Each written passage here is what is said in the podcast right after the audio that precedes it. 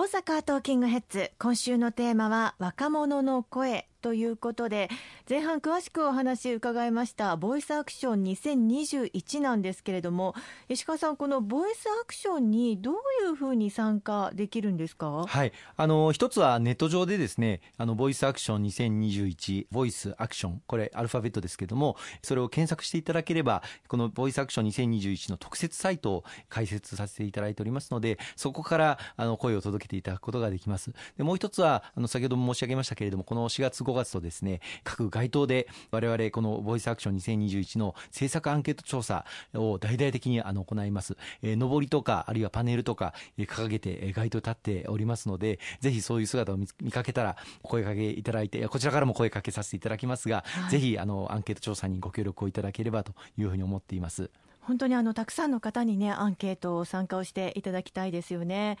先ほどのそのボイスアクション2021の一つにもなっていました、まあ、ギガ安。多くの方がすごく興味を持っていらっしゃることだというふうに思いますが、まあ、まさにこうこれからの社会というのはデジタル社会というふうに言われていてちょうど今年9月にはデジタル庁も創設されますね。そうですね。あの今回のボイスアクション2021の、まあ、最初のテーマが通信の質高、まあ、質を向上させていくということとギガ安。無料で通信容量を気にせず使えるまあ、Wi-Fi の整備、まあ、これはあの災害時にも非常に大事な施設になっていくと思いますので、これをしっかりあの整備していきたいと思っていますが、これにぜひとも、えー、若い皆さんの声をあのいただきたいというふうに思っています。で、今おっしゃっていただいた通り、デジタル化を進めていくことは日本にとって待ったなしの課題だというふうに思っています。うん、まあ、9月にはデジタル庁が開設されまして、そして行政のデジタル化、これの司令塔として、まあ、民間の優れた専門家の方にもデジタル庁に入っていただいて、日本のデジタル化を一気に進めていきたいと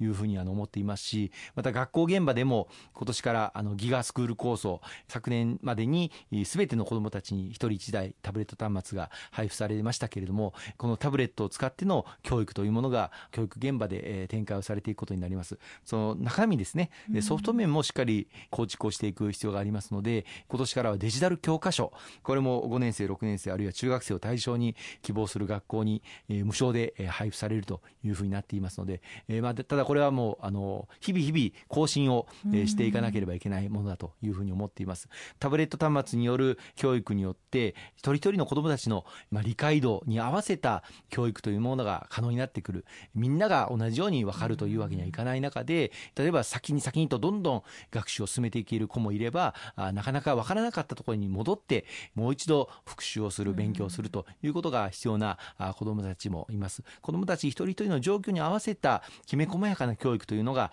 可能になってくるんではないかというふうに思いますね。うんそれからマイナンバーカードの普及も進めないといけないですよね。はい、あの昨年、えー、一人一律10万円の特別定額給付金、これマイナンバーカードでもまあ申請デジタルで申請できるというふうにしましたが、さまざ、まなシステム障害が発生をしたりあのしました。まあ、そもそもマイナンバーカードの保有率が今ようやくまあ20%近くまでなりましたけれども、はい、まだそのぐらいの形がお持ちでないという中で、さらにこのマイナンバーカードしっかり普及を図っていきたいというふうに思っています。。今年にはこのマイナンバーカードを使って健康保険証としての活用も可能になる予定ですし、また将来的には運転免許証とか、あその他様々な行政サービスをこのマイナンバーカードで代用できるそういう社会になってこようかというふうに思います。これからのデジタル化を日本社会で進めていく上での大きな鍵となるのがこのマイナンバーカードだというふうに思ってますので、ぜひまだ取得されていない方いらっしゃいましたら、今一度取得するよう申請手続きを行っていただきたいと思います。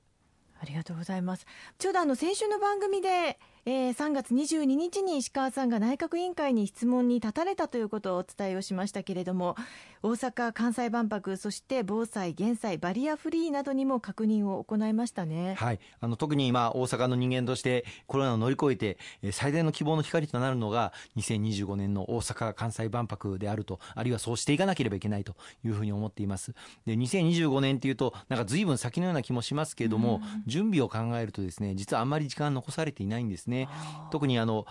まあ、世界中の国々に参加をしていただく必要があります。そして参加をしていただいた国々にパビリオン建設をしていただく必要があります。で、そのパビリオンの建設、そして設計図面を書いていくことと考えると、実はもう今年ぐらいには参加を決めていただくということを多くの国々にですね、促していかなければいけないんです。大きな万博は5年に一度行われていますけれども、大阪・関西万博の前のドバイ万博は、えー、本当は昨年の秋冬に行われる予定だったのが、コロナで1年遅れていまして、今年の秋冬にあの行われることに、えー、なっているんです。はい、で、本当はそのコロナ万博の場所で、次は大阪万博なんで、ぜひとも5年後、大阪・関西万博に参加をしてくださいねという誘致活動を行う絶好の場なんですけれども、それが1年遅れていて、だから誘致活動も思うように進んでいないという中にあります。まあ、そこで内閣委員会で私から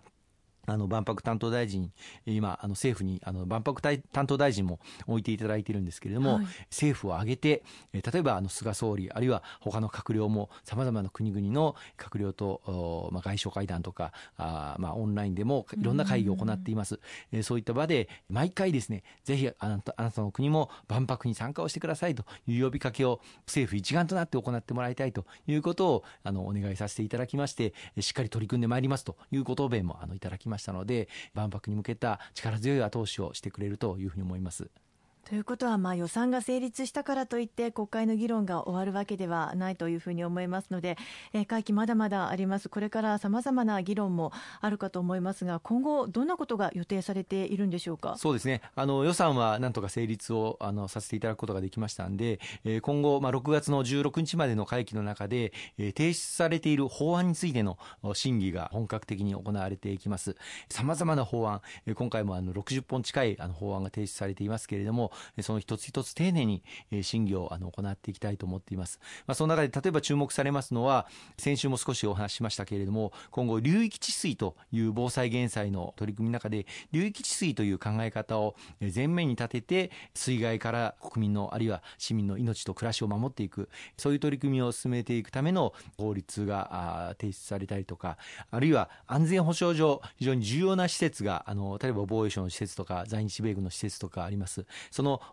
重要な施設の周辺の土地がどのように活用されているのか、これまであまりあの行政府として把握がしてこれなかったんですね。まあ、中にはそのよくわからないけれども外国人がどうも購入しているらしいとかですね、そういう不安が広がったりもしてきましたので、こうした重要な防衛施設の周辺の土地の利用状態をしっかり把握をしていく、そういった法案も提出される予定になっています。ありがとうございます。今週もありがとうございました。